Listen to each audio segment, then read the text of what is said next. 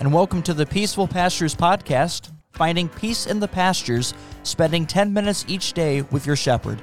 I am Pastor Daniel Lewig, and this podcast is brought to you by Christ Countryside Ministries, the regional ministries of St. John's Hill Point, Trinity Lime Ridge, and Bethlehem Richland Center. On day two, we capture the context. We recognize our world today is just a little bit different than the world at the time of the Bible. There are customs, practices, idioms, descriptions of locations that are lost on us. On this day, we take the opportunity to explore the context of the chapters in front of us. Yesterday, we listened to chapters 33 through 36 of Genesis. Let's explore what's taking place surrounding this lesson. But first, let us begin with prayer. Heavenly Father, blessed are they who hear the word of God and obey it. Amen. In chapter 33, Jacob gives thanks for Esau's change of heart. Remember, he comes to Jacob with 400 men. And usually that is a strong indication of bringing a small army with you and a chance for uh, aggression or, or violence to make an attack. Jacob recognizes that this change of heart is a gift of God, and that's what he expresses in verse 10 in our text. In verse 17, we hear that name being given of Succoth. And uh, Succoth is a name that means shelters. We also see another name given, this one to God, in verse 20 El Elohe Israel. This is a name that means God, the God of Israel, is mighty. In chapter 34, we come across multiple tragic incidents. And I think a, a, a good all encompassing summary statement is beneficial here. Here's the footnote from the EHV Bible. The purpose of the story is to show why it is necessary for Israel to go down to Egypt which is what occurs in the next few chapters in the next couple of weeks that we will read. It was getting hard to tell the difference between Israelites and Canaanites. The most honorable man among the Canaanites was guilty of rape, but Jacob's sons were guilty of murder, looting, and using the sacred sign of the covenant as a tool for murder.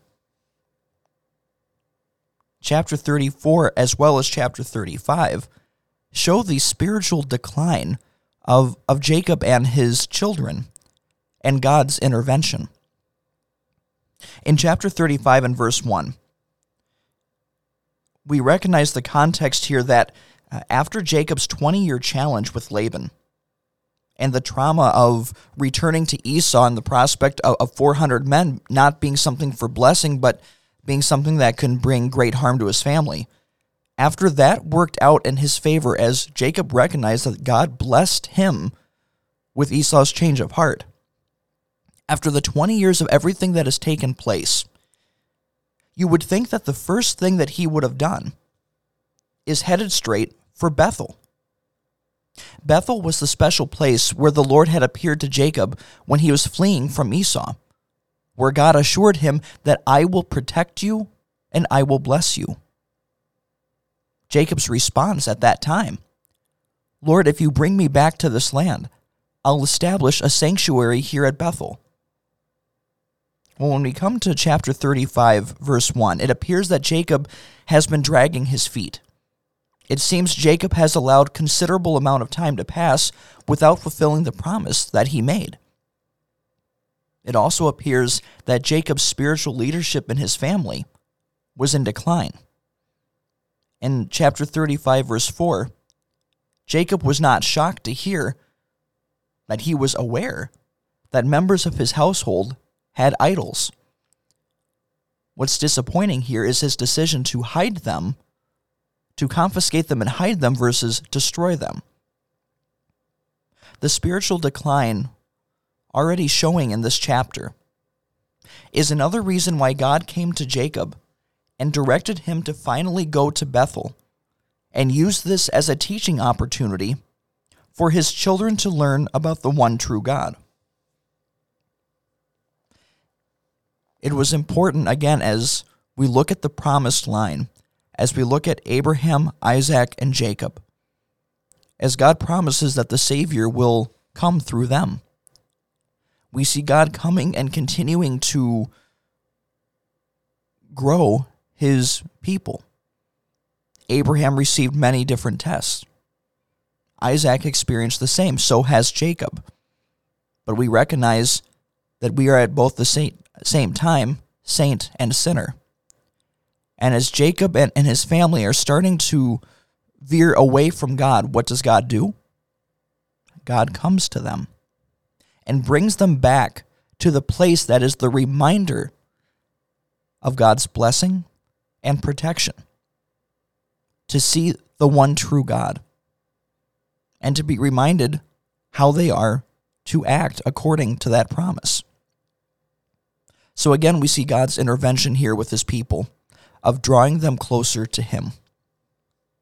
In chapter 36, we have the history of Esau's line.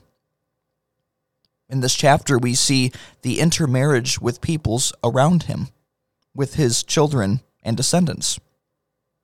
That led to the descendants of Esau and the Horites to amalgamate into one nation of Edom when Esau became ruler of the land. This actually fulfilled God's promise.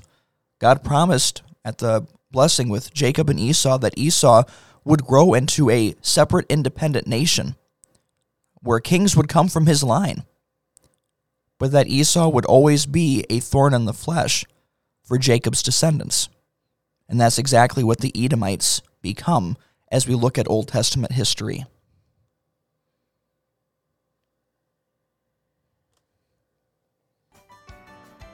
This wraps up today's podcast. We invite you to join in next time and take the opportunity to share our podcast with someone in your life who could use some peace in the pastures.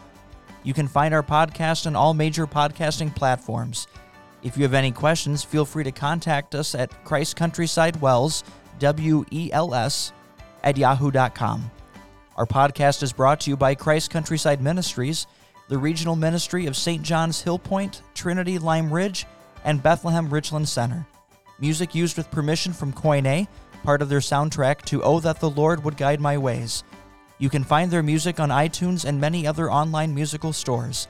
Scripture used in this podcast is from the Evangelical Heritage Version, used with permission from the Wartburg Project. This is Pastor Daniel Lewig wishing you God's richest blessings on your day.